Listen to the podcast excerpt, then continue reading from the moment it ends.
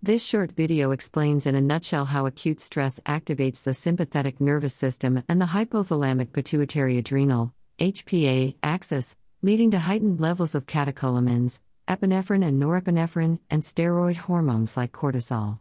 Many, if not most, of the diseases today can be linked to poor and stressful lifestyle and unresolved emotional issues.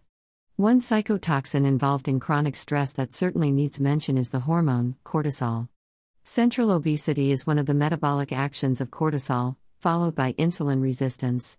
Since cortisol also shares a receptor with the anabolic hormone testosterone in the muscle, if cortisol is constantly excreted at high levels over time, the result will be muscle atrophy and underperformance. The effect of stress on the extracellular matrix is especially important, as cortisol plays a role in the natural degradation and repair process of the matrix. More general information about this, and other health topics can be found in my books Low Dose Medicine and Cure Without Side Effects by following these links. Https colon slash slash amazon dot to slash 3bbx 8 fd https colon slash slash amazon dot to slash 36 iaxu to get detoxifying delicious easy to make smoothies for detoxification increased energy and weight management click here.